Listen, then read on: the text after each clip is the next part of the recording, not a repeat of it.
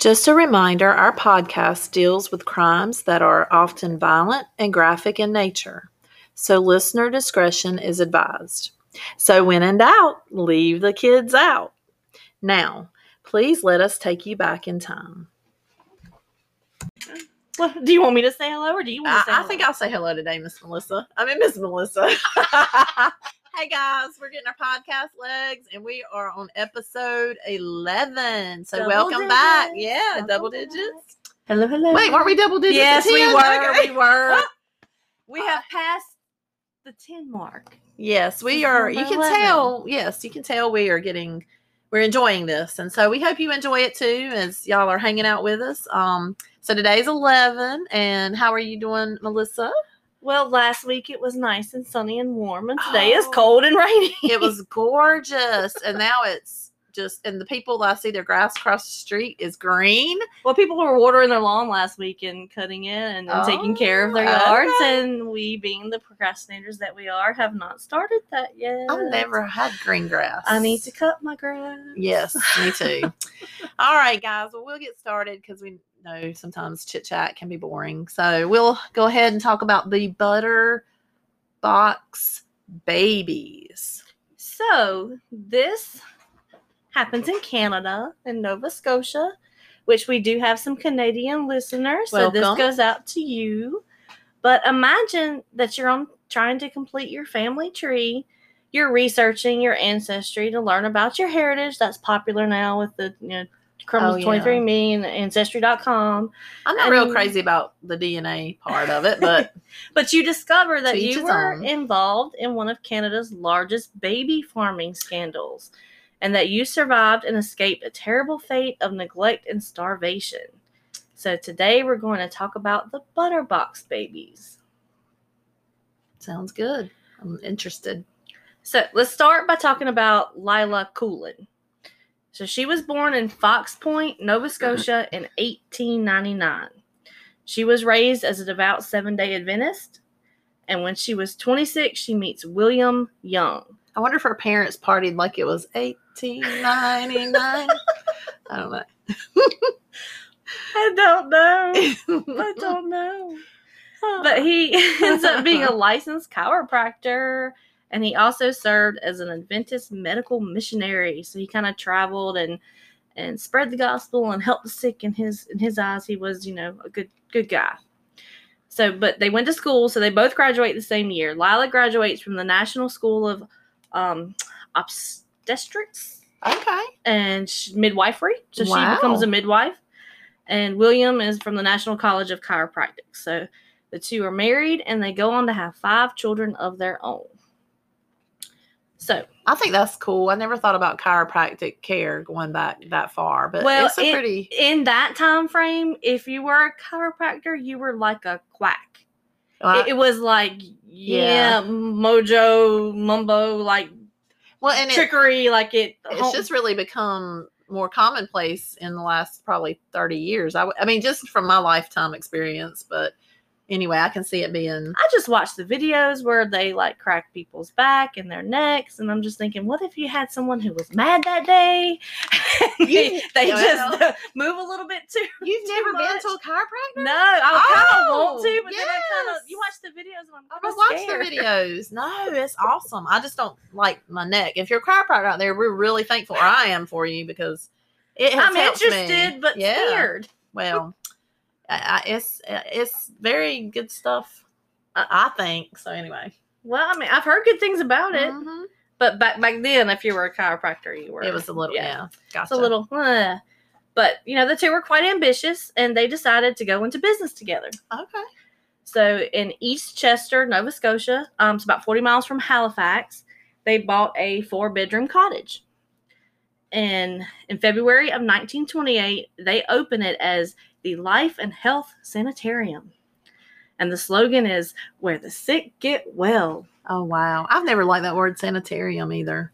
It's- I'm glad we sounds got away so institutional. And, Yes, definitely. but um, so when things were getting started, you know, they could barely afford to house any patients in their in their four tiny tiny little bedrooms. So both of them were educated and they knew a great deal in their respective fields. So it wasn't long before they realized that they had found their little niche that they could fit in and make money. And their services were being in high demand. So at the time in Canada, if you became pregnant um, and you didn't have a husband, things were pretty bad. It was a different time period. Um, you were shamed. You were probably disowned by your family. Your reputation was ruined. Um, abortions and birth control were illegal. Uh, there's little support and just virtually no government assistance to help you through. Uh, you were basically on your own. You had to deal with it. Um, but until you find Lila and William, Oh, so they, you know, and the their house were there to assist you. Let's see. The Life and Health Sanitarium advertised as a safe place to retreat, give birth, and then return to life as you were on vacation and you kept your reputation intact and people never even realized you were pregnant. so I wonder how they advertised. Did they get it out there? I guess. I know I there were some you- brochures, probably some word of mouth Yeah. um, from the few people they could get in their, their little four bedroom apartment. I guess when you're if you're desperate and seeking something that you know you, you find a way. I you, guess you ask the right people, I guess. Yes. Um, we do not have any experience with that. So but um, they would help you, except it would cost you a small fortune, wow. um, one that many women couldn't pay in those situations. And so Lila would still help them help you out, but then you were in debt to her and became an employee. Wow. So she Mm. always had this run of help coming in who could always work to pay off their debt. they were trapped. Exactly. Kind of like kidnapped in a way.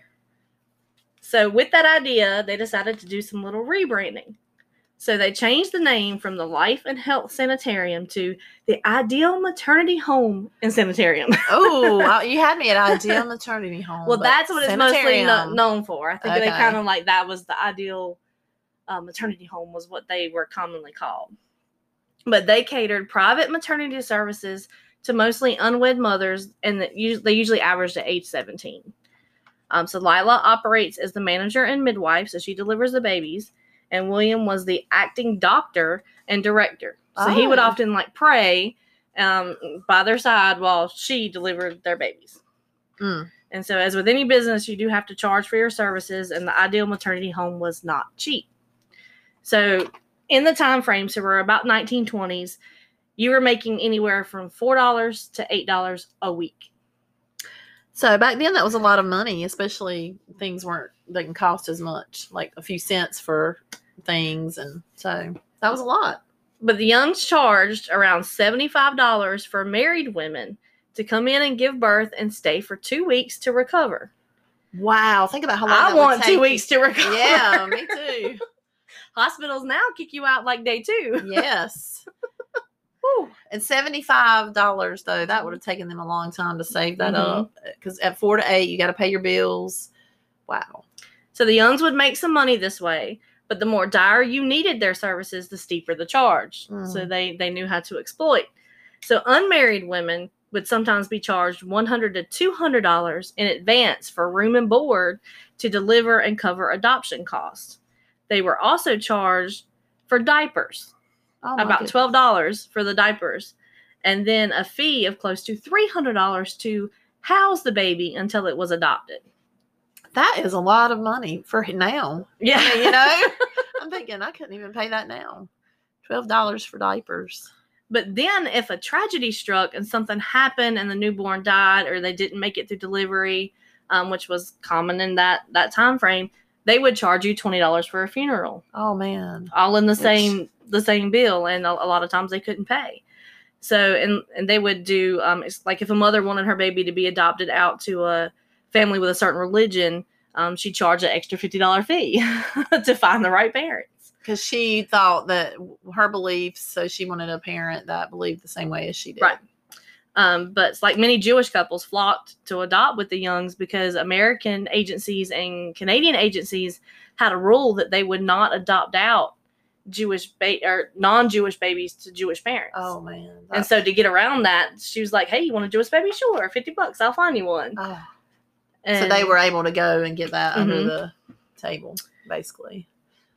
So if you could pay her fee, she would find you the perfect baby for your family, and this allowed them to enter the adoption black market, where most of their money was made. Unfortunately, um, William he even had the unwed mothers sign contracts upon arrival that gave him power of attorney over the their newborns uh, that allowed him to adopt them out. And if the contract wasn't signed within two weeks, they were also charged another twenty bucks. Like That's so, you, that's once ex- you enter in the, your trap, you really nothing you could do at that point. That's extortion. and so this was you know insane amount of money at the time. So the women were desperate and they were willing to pay to get out of their situation. Um, but on the flip side there's also desperate couples who wanted a child of their own for certain Mhm. reasons. You know we know now infertility adoption um, is, is popular. And so they would pay enormous fees to have a child of their own. And so their adoption fees on the flip side she i mean each baby was sold from anywhere between a thousand to ten thousand.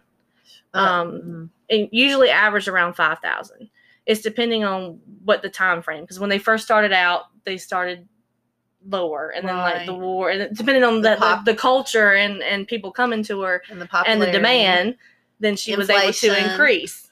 So in between 1937 and 1947 just 10 years of operating they operated longer than that just within that 10 year time frame it was estimated that they raked in like 3.5 million wow That's a lot. which was a huge Yes. amount of money that is a lot of money, and it's sad the way they were getting getting Yes. it.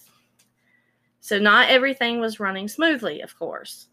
So if you looked at the advertisements, it was a wonderful place to come and give birth, recover, come for that vacation, hide your pregnancy, return to your life scandal free. And, you know, They made it look really appetizing and sugar coated everything. It sounded like to get people of in course. there. Because if it sounds Kind too good to be true, it's not. Yes, nothing- Even today. I was gonna say nothing has changed at all. I mean, Mm-mm. marketing is just lying to us. and- Well- and, people are gullible and believe it. And, And- yeah. yeah, it's sad. but between 1928 and 1935 they recorded um, that they had 148 births and 12 deaths now that's just what was reported now we know they're not honest people and so i imagine there's probably a lot more that went on Yeah. in, in that building than that but just that with 12 deaths and 148 births gave them a mortality rate of 8.1% and at the time the country's rate was at 3.1 so it was three times more dangerous or likely that the infant would die being born in this ideal maternity home. Wow. But did they report that? Because I would think them being on the dark side, they wouldn't report it being on the dark That's what they report. Well, not reporting. I'm sure they didn't report a lot, but they had to report. They had were operating as a maternity home, so they, So they they had to- had to report something. Okay. Um, of course, the regulations and rules were no, not as strict as they should be, and they probably got away with a whole heck of a lot. But that's just what they reported happened. Okay.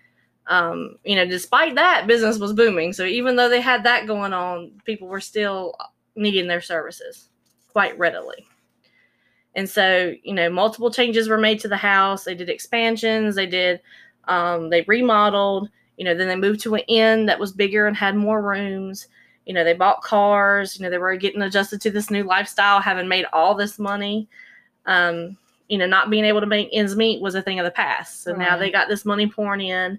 So eventually, in 1943, they were operating out of a four forty thousand dollar facility. So this massive, this house that had 54 rooms, 14 bathrooms, multiple nurseries, um, beautifully landscaped lawn, picturesque flowers that were probably all over that brochure that said "Come stay here." Free labor Um, yeah. in more ways than one. and best of all, mortgage free because they weren't in debt. So they- Yeah. everything that was coming in was just rolling right into the bank. And so on any given day, they had at least 70 infant babies. So all these people wanting to adopt could just come in and just free pick. not have, to wait. pick. Not have to wait a long Not time. be on a waiting list for years. You know, not have to go all the red tape. so, but many of these children did find good homes. The, a lot of the children were adopted out, um, often going to the United States where couples were restricted from adopting due to age, laws, etc., where we were getting stricter. Um, but most of these adoptions were not legal. Um, adoptive parents, were, you know, never found out that maybe a set of twins might have been separated in order to get them their child. Um, you know, unsuspecting mothers were told their babies were stillborn or that something had happened, and it Mhm. didn't. They just adopted them out, and then so they were left um, leaving without a baby. Um, it's just it's really sad. And these people were evil. They weren't even true to what they were acting like when we first started out in the story with their um their faith. They didn't because you can't do that to No. children and families. and and, and one yeah one client who went in and, and went through their their program if you want to call it used their services adopted her baby out changed her mind and wanted it back and she was told that you know hey it's already been placed for adoption but if you come up with $10000 we'll get it for you and I, that just Did you ever research or find out I outcome of that? I couldn't. I didn't find out if she got her baby back or not. But it's just it's really. I mean, it would take somebody really strong to come out and fight that, especially back in the 40s, But um, whereas people come out of the woodworks now for things. yeah, So, and and that's it's just sad all the way around. But um, what's even sadder is a lot of the babies who were less than desired at the time. You know, ones that were biracial or had physical deformities, or um, you know, they were starved to death. They were put on a diet of water and molasses, um, which would kill them in about two weeks. And Oh. during that time, they were put in um, the butter boxes, which is where this name comes from there was a local uh, creamery uh, dairy that would deliver butter in these boxes that were pine boxes um, just the right size for a newborn to fit Oh. in and so they would um, be essentially starved to death and then they would be buried um, so that's where the name butterbox babies comes from that just makes me So, mad. i know Ugh. so so we're gonna take a short break and then we'll we'll be back right after this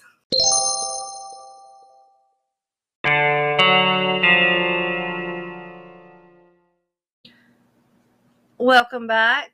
Um, we needed a little break to refresh ourselves yes. because this story kind of bums me out a little bit. It does me too, because Um, every every child is a gift from God, and so whether they had things, you know, different, um, like born with different defects or whatever, they're still a gift, and they need to be cherished. So that was a little sad and a downer, but so let's continue. We could just continue the downward spiral. Yes. so by 1933, it's it's clear that this is a multi-million dollar business, and they in gained some pop, popular and powerful clients, and they had some pull now in political climates, which is what we see when you Mhm. get big and you have money. So wealthy politicians, high society members had had to use their services um, Mhm. to avoid scandals of their own. So, and in turn, they gave generous donations, and it just keeps the cycle going on and on and on, um, which is sad. yes. But it also attracts attention of one man, Dr. Frank Roy Davis. Now, he was newly appointed to the Office of Public Health, so he actually has some traction um, to make things happen.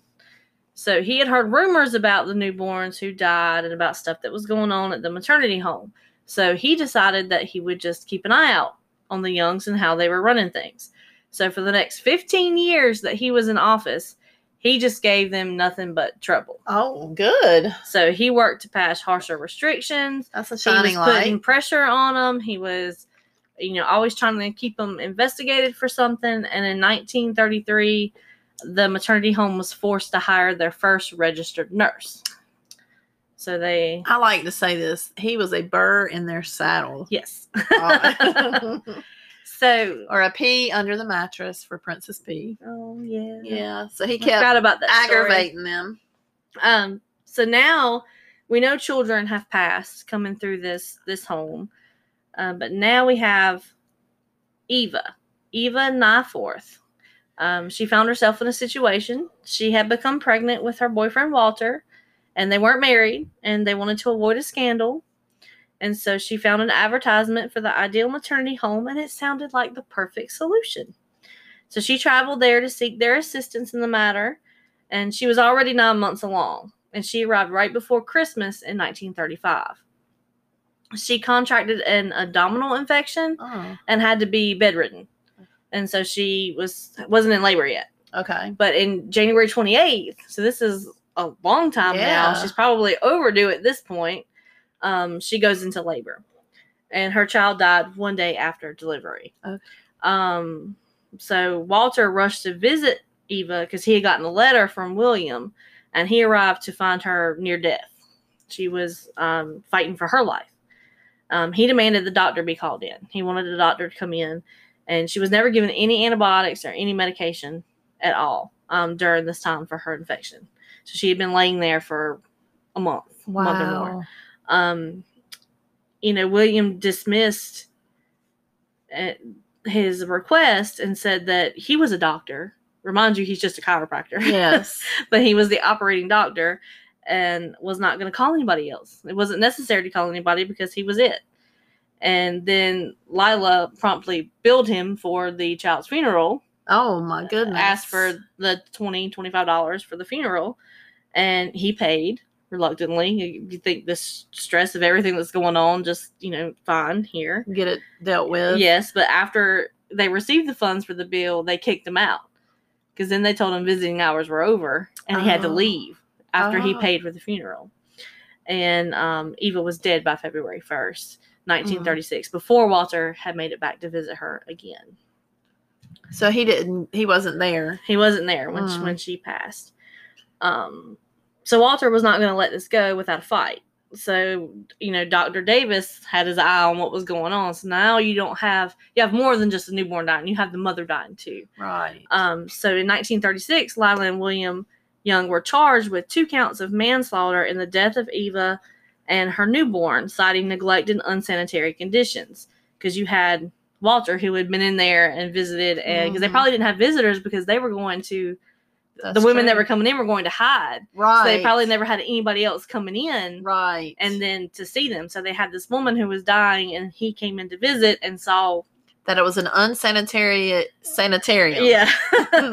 and so he brought it up or he talked about it and got in touch with Dr. Davis. So charges were brought up.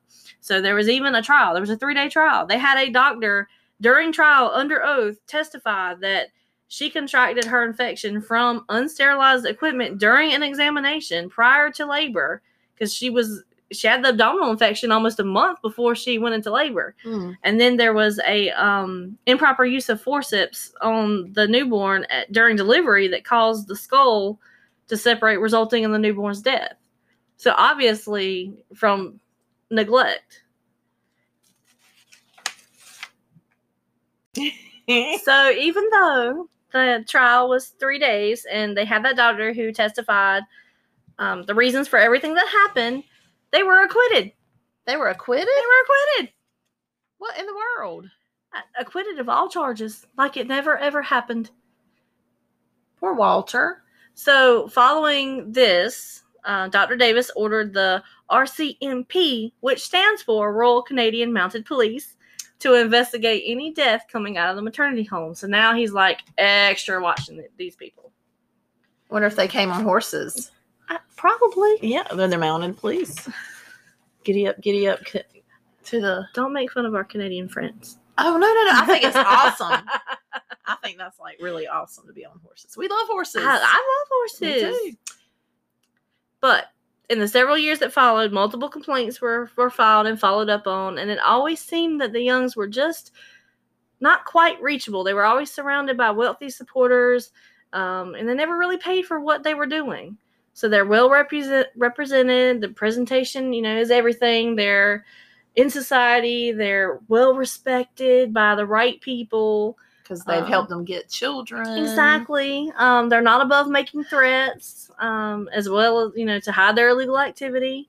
And you know during all this, they're continuing to operate business as usual without a license for these 17 years they were open. And this and the doctor. I mean, he worked. He was trying. Yeah, he worked for something important that could have done something and still couldn't. They had more power than he did. Well, but in 1940, the Maternity Boarding House Act was amended through legislation, so now they had to apply for a license to operate the facility. Good. So, of course, based on the results of inspections, their application was denied, and the ideal maternity home was ordered closed. Yay. Yay. But, oh no. Despite this, they continued to advertise lovely babies for adoption and proceeded to act like nothing had happened. And they, well, and two, they could have started under, you know, change. now you just change LLCs Yes. or Yeah. sub companies and you just change your name and keep on rolling. yeah. um, with that client book they had going. But so Dr. Davis, he's still trying to close them down. You know, he's decided to look into the adoptions and try to track some of the babies. So he's trying to track these these adoptions down. And in the US at the time, New Jersey officials are also looking into the adoptions because a newspaper decided to run an article that reported a baby smuggling scheme supported by um, the rumors from the ideal maternity home. So they had also started to gain some attention our way in the United States. Um, so they in turn were starting to get, you know, the press attention and it started to ruin their reputation a little. So to avoid being looked at in detail, they decided to find a loophole. So now they would require the mothers to travel with their newborns en route to their new home. So they would get the moms to travel with the children across the border because it's not smuggling if the mother comes along. oh, tricky. Mm. You know, but soon they were brought up on charges violating the Maternity Boarding House Act because they didn't get their license and practicing medicine without a license. So for eight counts they were charged. They were only convicted of three. But their their punishment now, so they're convicted of all the, these three counts. A fine of $150. And they had made millions. It's like sh- shame on you for doing that. Slap on the wrist. Give me yes. 150 and just keep doing what you're doing. That's right. And see, I wonder what they did to get the moms. Because one of those moms that was riding with the family had to be upset, had to cause a problem, and they had to. They held them, I'm sure, accountable because they probably owed them money, or who knows, or They probably them. threw up another contract and had them yeah. uh, somehow had They probably made there. them pay for the ride back. I bet they did. Mm. These were evil people. so in 1946, following the watchful eyes of multiple agencies at this point, Lila and William Young were charged and convicted of selling infants to four American couples. This time, their punishment was a fine of $428.90. Oh, 300 and some more. Oh. Considering at that time Lila was charging ten thousand dollars a child, they still made well over thirty-five thousand and still didn't have to go to jail. They just had to, to pay a Yeah. small portion of that. They needed to be under the jail. so Lila didn't like all the bad press she was getting, and she wanted to save her little empire that she had built. Oh, So poor thing. So poor she, evil Lila. yeah, she filed a lawsuit against the newspapers for slander. she mm, trying to But- save herself and get her some more money. But the newspapers, they fought back. All they had to do was get these moms to testify um, against the Youngs that all the bra- the bad press wasn't exaggerated; it was actually true. Um, even a mother who was working off her debt after giving birth and losing her child to the Youngs to be adopted out, she was made to pose as a nurse during an inspection. I don't know how she didn't just give in at that moment. I mean, they had to have threatened death or they had to have threatened something. I don't know how that. I'd fight back.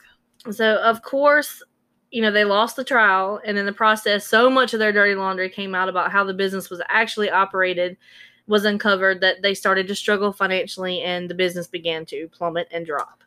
And so they sold off the property and left the area. Kind of just gave their hands up and said, "Okay, for sale, we're Got out leaving." of Dodge. Um, but it wasn't until it was being renovated to become a resort and it burned down. And um, that's when the true horror of the facility was exposed. So some of the corpses in the butter boxes were found, Mm. um, but there was no way to determine cause of death, and there was not enough evidence to support charges. Enough time had passed, so no arrest was ever made, and no charges were brought up against the Youngs. So they got away with it. And then one of the um, handyman of the ideal maternity home admitted to burying like at least 125 butter boxes on nearby land that was owned by Lila's parents. Um, he, he said you could tell how many they were because they were just in mass rows, like just like planting s- seeds down a row. Um, and then some of them were dumped in the water or burned in the furnace. There's no telling how many in total were um, perished at the Mm. hands of Lila and William. So I don't. I just don't understand. I don't understand people that can do that. And the handyman, how he did it, they had to have had fear. They held something over him too. Mm. So but several years after they left you know william died of cancer Uh, Lila returned to Fox Point around she was born, and she became a teacher. I, I, yeah, Back then, before we had the internet and able to talk to people, but you would think the gossip mill would have Whew. shared all of her, um, gar- you know, her uh, baggage, Mhm. all of her evil. But she lived until 1969. She was 70. She died of leukemia. And she's actually buried not far from many of the Butterbox babies. Um, she's buried at the Seven Day Adventist Church in um, Fox Point, adjacent to land where they dispose of some of the Butterboxes. Um, so there's no telling exactly how many children died at the hands of the Youngs. You know, we're talking about hundreds and hundreds of just innocent babies that were never given the chance at life. And um, now there's, you know, much needed laws and policies and restrictions in place to protect those um, in adoptions. Um, but even though this is a huge tragedy, one that we can't just be unwritten or changed or forgot about, what seems what people want to do nowadays. Um, but there is a silver lining. So many people are finding out now that they were adopted from the ideal maternity home and they're coming together as survivors. So there is a website, it's called idealmaternityhomesurvivors.com. And there's profiles of people who've been reunited with loved ones, with actual birth mothers who have found their children. It's really tearjerker to see some of the stories. There's a page where there's people searching for ones that have been adopted out. Um, so if you are building your family tree and you do know that you're adopted and you've been adopted from that area, um, there is a chance that you can go on there and find your name. Um, if you're happen to look for, you know, your family history, you can go to that website. They have all the contact information and proper channels you need to go through to request information about your birth file.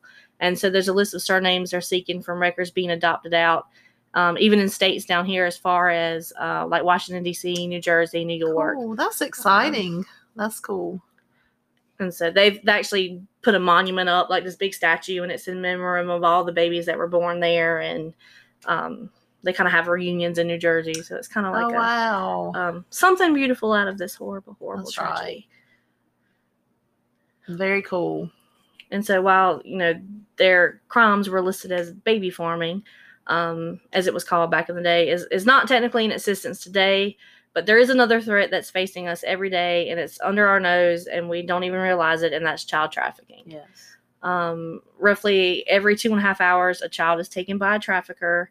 Um, the topic itself deserves an entire episode to dive into multiple details. We could probably do an entire season on human trafficking Mm-hmm. and the signs and how to recognize it. And it happens every day. It's not just children, it's you know, workers, laborers. Yes. Um, you know, with the border crisis and everything right now, and especially it's a growing because of social media. Um, and can you imagine if William and Lila have access to social media, how many people they imagine. would just Yeah. tr- trap in And- there? and laws can't keep up. Um, law enforcement can't keep up because technology is at, almost at the speed of light compared to what people can do. That's why we have to be in tune to it and not be Mhm. naive to not to think that it's not going on or happening around us, even in our small.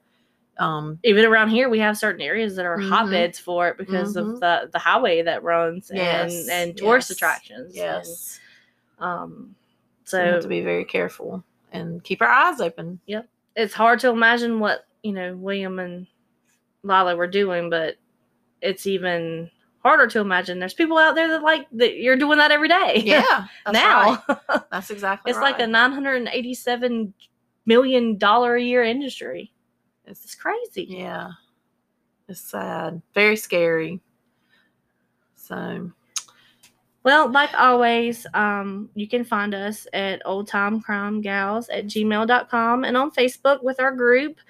Um, we love you guys. Thank you so much for listening this week. I know it was a kind of a rough downer story.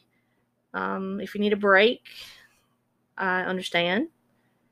Um, but we appreciate Yes. you listening because history is history and it's good for us to be informed. So as you probably hear all the time, we don't repeat it and we don't want to repeat the bad things in history.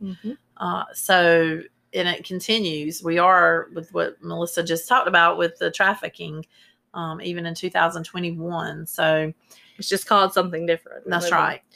So, um, But we'll be back next week. yes, Hopefully with a um, equally interesting and different story. that's right. But we hope you'll Um, join us. Yes. So That you didn't get too bummed out. that's right. Um, So thank you for joining us. Again, we love you and always remember, if you do the crime, you'll it'll catch up with you in time. and we'll talk about it.